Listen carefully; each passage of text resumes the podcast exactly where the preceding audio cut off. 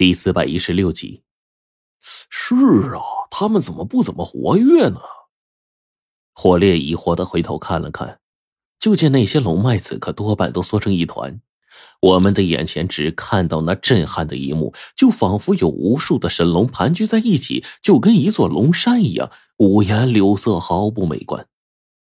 但是这些龙脉之间，却透露着一种惊恐的模样。都就在我跟火烈都疑惑不解的时候，不知怎么了，这龙脉呀，它浑身一抖。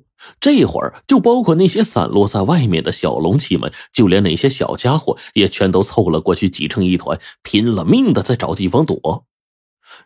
然后，我似乎就注意到这周边呢有一种怪异的阴气。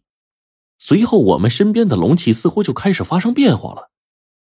没错，我耳边的鸣音在这个时候有了感应，就是那种奇怪的嘶嘶声。这种声音，我们当时在这湖的附近听到过。来到这里呢，我也逐渐听到了，正是源于石漂子。这一下子我就明白龙脉之间相互害怕的意思了。原来呢，他们的天敌来了。石漂子专以龙脉为食。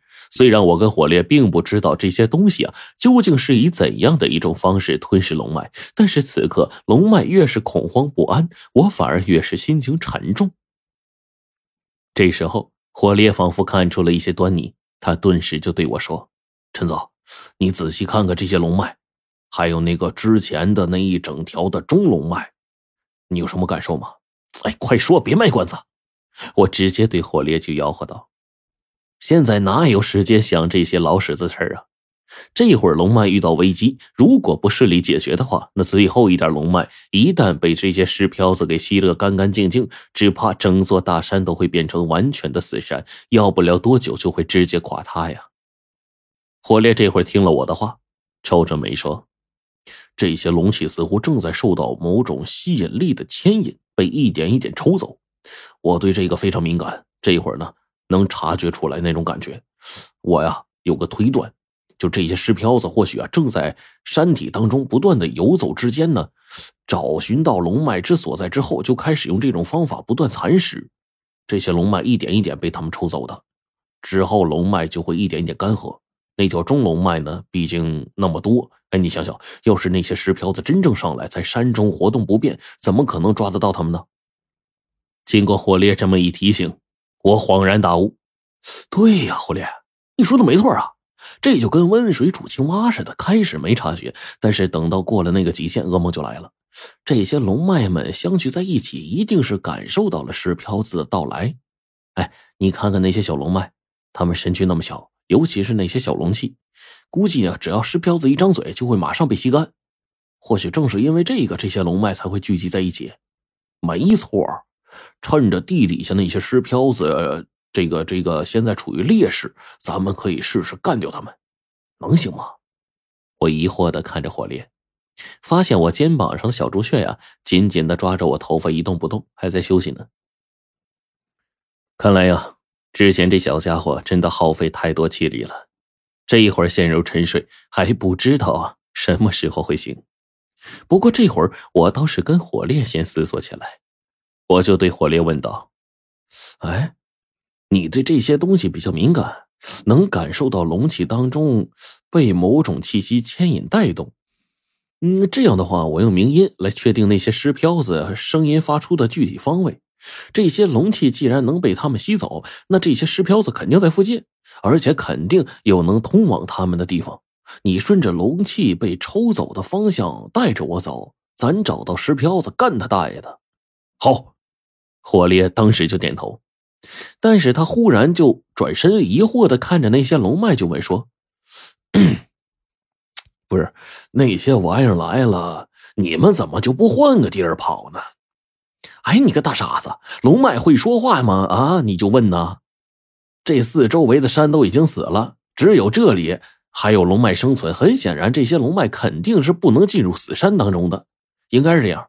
好了，火烈，你赶紧感应。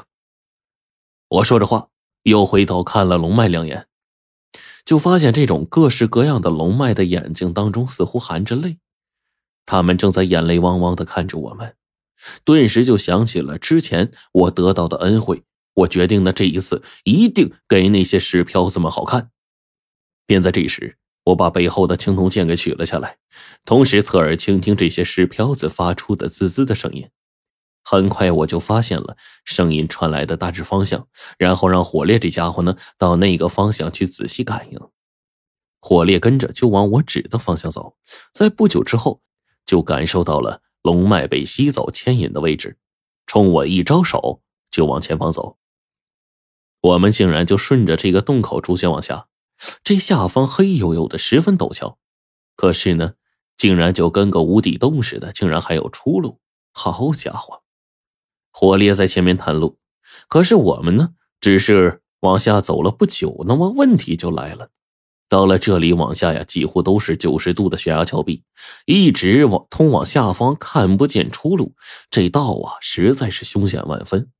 然而此时呢，我们已经血脉觉醒了，契合度非常高。既然能够掰断这个钟乳石，那么自然这峭壁就难不倒我们。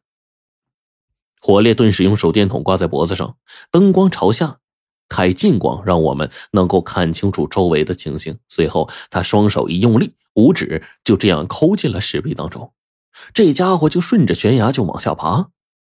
好在这下面一片漆黑，我看不到下方究竟有多高，也就忘记了害怕，跟着火烈呢一起往下爬。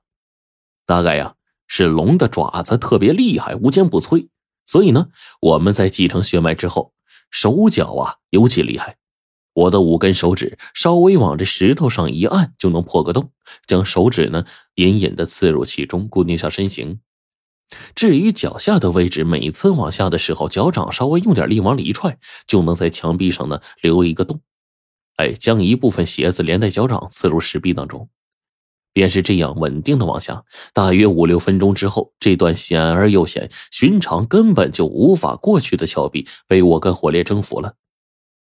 只是啊，这这波操作让我脚上这个鞋呀成了鲶鱼的嘴了，破了好几个大洞，只能勉强穿着在地面上走动。